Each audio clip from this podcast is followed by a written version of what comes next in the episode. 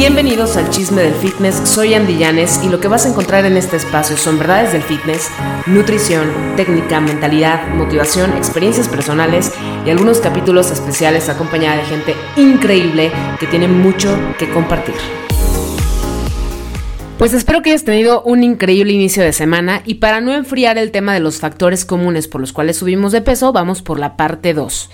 Pero vamos recapitulando rápido el episodio anterior porque te hablé de los problemas con la inactividad y la diferencia entre el NEAT, el Non-Exercise Activity Thermogenesis, y el entrenamiento, o sea, la actividad que no es del ejercicio y el entrenamiento y los niveles de inactividad a los que hemos llegado estos últimos años. El segundo factor sobre la calidad de los alimentos y la diferencia entre la densidad nutrimental y la densidad calórica. Además platicamos sobre el comer en exceso y que puede deberse a una falta de conocimiento sobre las calorías que debemos consumir o una resistencia a la leptina. Si no has escuchado el episodio anterior te lo recomiendo muchísimo porque hay unos tips ahí para poder hacer reversible esta resistencia a la leptina. Eh, hablamos también sobre estrés y depresión, que fue el cuarto factor, en donde tocamos algunas estrategias para usar los residuos del estrés a nuestro favor. Y en el número 5 hablamos de las calorías líquidas y cómo tu shake favorito podría estarte saboteando. Pero ahora sí, vamos a lo que nos truje en este episodio. Eh, y vamos por el factor número 6, consumo excesivo de carbohidratos. Esto puede sonarte muy controversial porque no pretendo que les tengas miedo y no estoy en contra de los carbohidratos. De hecho, yo consumo carbohidratos. El consumo de carbohidratos eleva los niveles de glucosa en sangre. Para eliminar esta glucosa, el páncreas libera insulina. La glucosa se convierte entonces en glucógeno que se almacena en el hígado y en el tejido muscular. Por eso siempre insisto tanto en que debes de cuidar tu masa muscular y no por bajar de peso llevártela. Todo es por fases y todo lleva sus procesos, porque muchas veces en la desesperación de tener estas recetas y procesos mágicos, podemos atentar contra nuestra salud. Mientras más masa muscular tenemos, más toppers de glucosa tenemos, entonces más glucosa podemos almacenar. Como el cuerpo solo puede almacenar determinada cantidad de glucógeno, la glucosa extra se almacena como grasa. Con el tiempo, el consumo excesivo de carbohidratos puede conducir a la resistencia a la insulina, pero me refiero al consumo excesivo de carbohidratos procesados, sobre todo. El resultado de la resistencia a la insulina es que el exceso de glucosa permanece en el torrente sanguíneo. Esto conduce a niveles elevados de azúcar en sangre, luego se van al hígado, el hígado convierte este exceso de azúcar en grasa y luego se coloca de nuevo en el torrente sanguíneo y se distribuye por todo el cuerpo. En la industria de la salud y el fitness hay un debate bastante, bastante acalorado sobre qué factor es más importante cuando se trata de ganancia de grasa. ¿No? Calorías dentro, calorías fuera, o sea, solamente sumo y resto, o tiene que ver con los nutrientes que le estoy dando al cuerpo, porque hay algo aquí que se llama en nutrición, que se llama timing de los alimentos, y no quiere decir que tengas que comer cada tres horas, no quiere decir que tengas que comer seis veces al día, no quiere decir que si comes más continuo o más seguido, entonces vas a controlar eh, subir de peso o no subir de peso. Tiene que ver con el momento que le das a tu cuerpo, qué nutriente de acuerdo a la actividad que vas a hacer, o sea, es un combustible que le tienes que dar. Entonces el combustible más eficiente va a ser el que mejor funcione en tu cuerpo para lo que lo quieres. Como individuos conscientes de la salud, ¿cómo debemos entonces comer? Porque a lo mejor tú crees que solamente son las calorías y no te importa de qué las estás consumiendo y entonces vas a basar tu dieta solamente en comer gansitos, pero no, tienes que fijarte en eh, los niveles o la densidad nutrimental de los alimentos, para qué funciona cada, cada cosa. Y algunas recomendaciones es que no bajes tus niveles o tus fuentes de grasa saludables a menos del 20% en el total de tu dieta. Usa la regla del 20. Si vas a consumir... Em, alimentos procesados, intenta que sea el 20% de tu dieta y espero que este 20% no lo utilices a diario, ¿no? Que sea de vez en cuando. O sea, no estoy diciendo que te limites, no estoy diciendo que no lo puedas hacer, simplemente intenta que sea el 20%, no más. Come más proteínas. Comemos bien poquita proteína y no nos damos cuenta de esto y es nuestra base y sobre todo cuando estamos en reducción, cuando estamos en un déficit calórico, nuestro, nuestra ingesta de proteínas debe de aumentar para no llevarnos la masa muscular. No te estoy diciendo que no comas carbos, de hecho son la fuente principal de energía del cuerpo. Y un fun fact que he descubierto en la mayoría de mis asesorías es que la gente consume un 50% menos de carbohidratos por miedo a engordar y también para poder darse chance de comer gustitos. Hay que ser bien inteligentes con el tipo de carbohidratos que consumimos, evitando azúcares, harinas refinadas y combinando estos carbohidratos con proteínas. Factor número 7. Falta de organización y preparación en tus comidas. Yo sé que hacer un meal prep parece una herramienta de gente que se dedica a tener un físico estético, que se dedica al fitness, que se dedica al físico-culturismo o a la competencia, pero créeme que puede ahorrarte mucho tiempo, dinero y kilos de grasa. Mi recomendación es que cocines dos veces a la semana tus comidas complementarias hablo de comidas complementarias porque, por ejemplo, el desayuno a mí sí me gusta hacerlo en el momento. O sea, no, no, no prepararía huevo para comerlo frío y luego recalentarlo, ¿no? Pero las demás comidas sí lo puedes hacer. Yo lo hago los domingos y los miércoles. Y de esta forma la comida sigue súper fresca, pero también vas a evitar caer en las garras de la comida rápida por falta de tiempo u organización. Y también va a ayudarte con el factor que platicamos en el episodio anterior, sobre el estrés. De esta forma vas a poder tener tu plan B y en estos momentos de estrés vas a tener que comer en lugar de caer en las garras de eh, esto es fácil, es procesado, pero no me importa porque está barato y lo puedo conseguir en este momento. Haz una lista de 10 a 20 comidas rápidas y fáciles que puedas hacer a granel. O sea, si vas a hacer, eh, por ejemplo, picadillo, que puedas tener un topper de picadillo para tres días, arroz, eh, frijoles, verduras, Asegúrate de que estas comidas sean de alimentos enteros y nutritivos, que no sean comidas procesadas, que no vengan en lata, en caja, en empaque.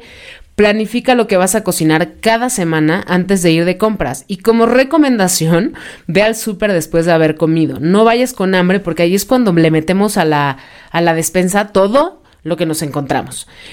Si eres de las personas que les encanta tener variedad en sus comidas, puedes hacerlo. Cocina salsas y complementos para que puedas hacer diferentes combinaciones durante la semana. Factor número 8. Medicamentos. Se ha documentado bien que ciertos medicamentos recetados pueden disparar el aumento de peso. Un equipo de investigadores de la Universidad de Glasgow analizó un grupo de 25.000 individuos. Uno de los hallazgos interesantes fue que los individuos que tomaban medicinas para condiciones psiquiátricas, como olanzapina y clozapina aumentaron hasta 22 libras en solo 52 semanas. Este estudio también encontró que los que toman insulina para la diabetes tipo 2 aumentaron hasta 13 libras en un año y algunos antidepresivos causaron hasta un aumento de 8 libras en el mismo periodo de tiempo. Los medicamentos para las enfermedades cardíacas, la epilepsia y la presión arterial alta también revelaron una pequeña pero notable cantidad de aumento de peso. Los tres grandes en cuanto al aumento de peso fueron olanzapina, betabloqueantes y corticosteroides. Cabe señalar que el grado y la gravedad de la ganancia de peso de estos medicamentos recetados depende de cada persona, así es que ni te espantes, por eso tienes que preguntarle a, a tu médico de cabecera. El uso de pastillas anticonceptivas también presenta un posible riesgo de aumento de peso, sobre todo las pastillas con mayores cantidades de estrógeno, porque son las más propensas a aumentar el apetito y conducir a una mayor retención de agua. Antes de tomar un nuevo medicamento recetado, pregunta a tu médico sobre los posibles efectos secundarios del aumento de peso y qué se puede hacer para minimizarlos. Y si estás aumentando de peso mientras tomas un medicamento recetado, no dejes de usarlo, tienes que hablar con tu médico, no te espantes, no entres en shock y entonces tomes decisiones que no debes de tomar tú. Factor número 9, menopausia y bajos niveles de testosterona. Se estima que el 90% de las mujeres menopáusicas aumentan de peso y este aumento ocurre más o menos entre las edades de 35 a 55 años. Pero los hombres también enfrentan una lucha similar a medida que envejecen y experimentan niveles más bajos de testosterona. Para esto te voy a explicar. La testosterona ayuda a mantener los niveles adecuados de insulina, glucosa y metabolismo de la grasa. La testosterona baja se ha vinculado a aumentar la resistencia a la insulina, la diabetes, el síndrome metabólico y por supuesto el aumento de peso. Mientras que los cambios hormonales parecen ser inevitables, hay ciertamente muchas cosas que podemos hacer para evitar estos factores de envejecimiento y esto tiene que ver con el mantenimiento que le damos al cuerpo de forma inteligente. Por eso siempre hablo mucho sobre dosificar y sobre alimentarte bien. No hacer cosas tontas para tener resultados mágicos. Tienes que comer bien, hacer ejercicio, abstenerte de malos hábitos como fumar, beber en exceso, reducir el estrés y encontrar maneras de ser feliz y disfrutar la vida. Tienes que darte tiempo para ti.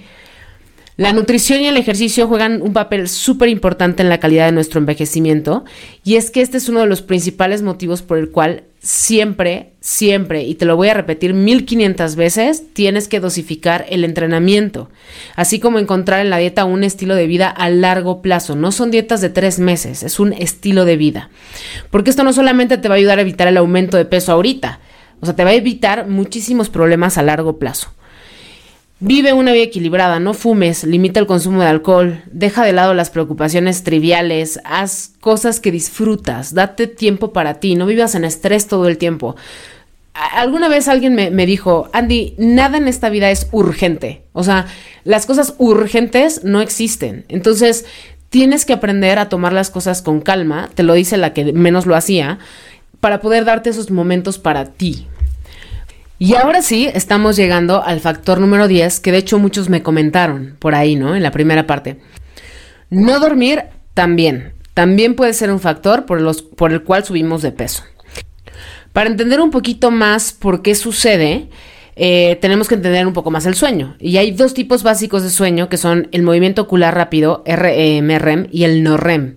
El sueño no REM incluye lo que comúnmente se conoce como sueño profundo o sueño de onda lenta y el sueño típicamente ocurre durante el sueño REM. Generalmente el sueño no REM y REM ocurren en un patrón regular de 3 a 5 ciclos cada noche y estos ciclos se tienen que concluir. Por eso es importante no solamente eh, dormir bien y súper cansado cuatro horas, sino darle a tu cuerpo, alegría Macarena, darle por, por, lo menos ocho horas, ocho horas para que estos ciclos puedan concluir. Tu capacidad para funcionar y sentirte bien mientras estás despierto depende de si estás durmiendo suficiente y de cada tipo de sueño. De hecho, yo soy una persona que duerme bien poquito y de verdad he batallado muchísimo para, para poder dormir bien. Por eso lo platico con tanta pasión esta parte del sueño porque de repente me agarran dos semanas que no, no puedo dormir. O sea, de verdad no puedo dormir y es una desesperación que porque no funciono igual. Mi cuerpo no responde igual, subo de peso, me siento mal, me siento cansada, me siento estresada, siento que no funciono bien, que los nutrientes que le doy a mi cuerpo no están funcionando y por supuesto me da hambre y ansiedad por, cualquier momento, ¿no? También depende si estás durmiendo en un momento en que tu cuerpo está preparado y listo para dormir, porque tenemos un reloj corporal que nos dice cuándo es momento de dormir, ¿no? Este reloj típicamente sigue un ritmo de repetición de 24 horas llamado circadiano. Entonces, por eso las personas que trabajan de noche les cuesta trabajo como adaptar su, su vida, su cuerpo, a que realice las actividades en las que se debe realizar, ¿no? Entonces, este ritmo afecta cada célula, tejido y órgano en tu cuerpo y cómo funcionan. Si no estás durmiendo lo suficiente, estás durmiendo en los momentos equivocados o tienes un sueño de mala calidad, es probable que te sientas muy cansado durante el día y que además tomes decisiones no inteligentes.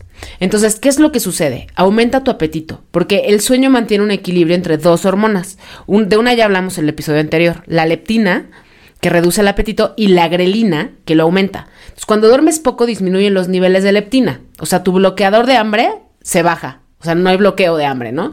Y a la vez aumentan los niveles de grelina, haciendo que estés mucho más hambriento. Te apetecen los alimentos con muchas calorías. Seguramente ha pasado que te desvelas. Esto pasado mucho. Bueno, me pasado mucho a mí en mi época de fiesta, ¿verdad? Ya no, ya no tengo épocas de fiesta, pero eh, sales del antro y entonces, ¿qué quieres comer? Lo primero que quieres comer es, un hot dog o unos tacos, ¿no? Hay estudios que eh, están relacionados con la falta de sueño y con un mayor consumo de alimentos ricos en grasa y azúcares. Y se trataría de un mecanismo adaptativo de nuestro cuerpo para obtener el extra de energía necesaria para mantenernos despiertos. O sea, el cuerpo es bien inteligente. Sin embargo, el rápido acceso a la comida eh, procesada y a la comida de baja calidad y comida que no puedes controlar hace que nos excedamos fácilmente. También consumes más calorías y esto es probablemente porque estás más horas activo. Si duermes poco, estás más horas activo, entonces te da más hambre y también se ha visto muy relacionado que las personas que duermen poco duermen mucho más tarde y entonces comen hasta más tarde y se exceden más. No sé por qué estoy hablando como si yo no fuera uno de esos eh, problemitas, porque a mí me pasa, a mí me pasa que estoy en las noches y es cuando según yo soy más creativa y todo, y por supuesto me da hambre, entonces voy y pico y agarro y, y bueno, es un despapalle, pero ya lo estoy controlando y por eso te lo estoy contando, ¿no? Eh, y haces pues menos ejercicio físico, porque estamos cansados, porque no nos regeneramos, porque nos duele todo el tiempo el cuerpo, porque justamente no tenemos este descanso y este proceso de reparación y pues evidentemente no tenemos el ánimo de estar haciendo ejercicio. ¿Qué es lo que puedes hacer con la parte del sueño? Las cosas que a mí me han servido, me han funcionado. No quiero, no quiero darte consejos que puedes encontrar en Google porque no es la idea. La idea es que yo te pueda compartir un poquito de lo que a mí me ha funcionado. Y eh, cosas que me han funcionado es, uno, hacer un ambiente del sueño, o sea, un ambiente donde duermo, que sea un ambiente cómodo, que la temperatura sea adecuada, si hace mucho calor no vas a poder dormir, si hace mucho frío tampoco vas a poder dormir, si entra demasiada luz tampoco vas a poder dormir, tus sábanas deben de estar ricas, tu colchón también, tus almohadas también, eh, algún aroma, aromaterapia puedes utilizar para dormirte.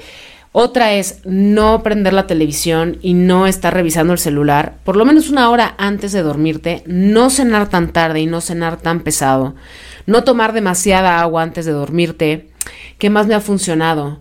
Eh, antes yo creía que leer en la noche me funcionaba porque me cansaba y me dormía, pero la verdad es que no, porque tu cabeza queda pensando, se queda pensando en todo lo que está leyendo y todo lo que está procesando. Entonces, mi recomendación es que de verdad hagas un ritual del sueño para poder obtener este descanso que tu cuerpo necesita para estar en óptimas condiciones. Son las cosas que yo he hecho que me han funcionado y espero que a ti también te funcionen. Yo llegué al punto en el que de verdad creo que necesitaba yo un coach del sueño. Ya estoy mucho más regular con mi descanso la verdad es que cuando me voy de vacaciones, que hace mucho no me iba, me fui de vacaciones, dormí como bebé. Entonces, mucho también tiene que ver con el estrés del día a día y con lo que te repito, ¿no? Darte tus tiempos, eh, nada en esta vida es urgente, todo se puede solucionar. Así es que no te estreses y no te enganches de más en algo. Tu salud está primero y debes de poder dormir. Bueno. Pues bueno, estos son los 10 factores que repasamos y son la parte abajo del iceberg que muchas veces no vemos y decidimos solo hacer ejercicio en exceso y dietas restrictivas, cuando es posible que esto es lo que nos está saboteando, al detonar cada factor de forma consistente. Espero que estos episodios te hayan dado más claridad de lo que debes empezar a hacer para verte mejor, sentirte mejor y ser más feliz. Y pues nos vemos en el próximo episodio en el que hablaremos de los diferentes tipos de dietas que existen para tener un mayor panorama de cuál de estos planes podrías adherir como parte de tu vida en lugar de buscar dietas mágicas de corto plazo. Muchísimas gracias por estar estos minutos conmigo. Que tengas una increíble semana.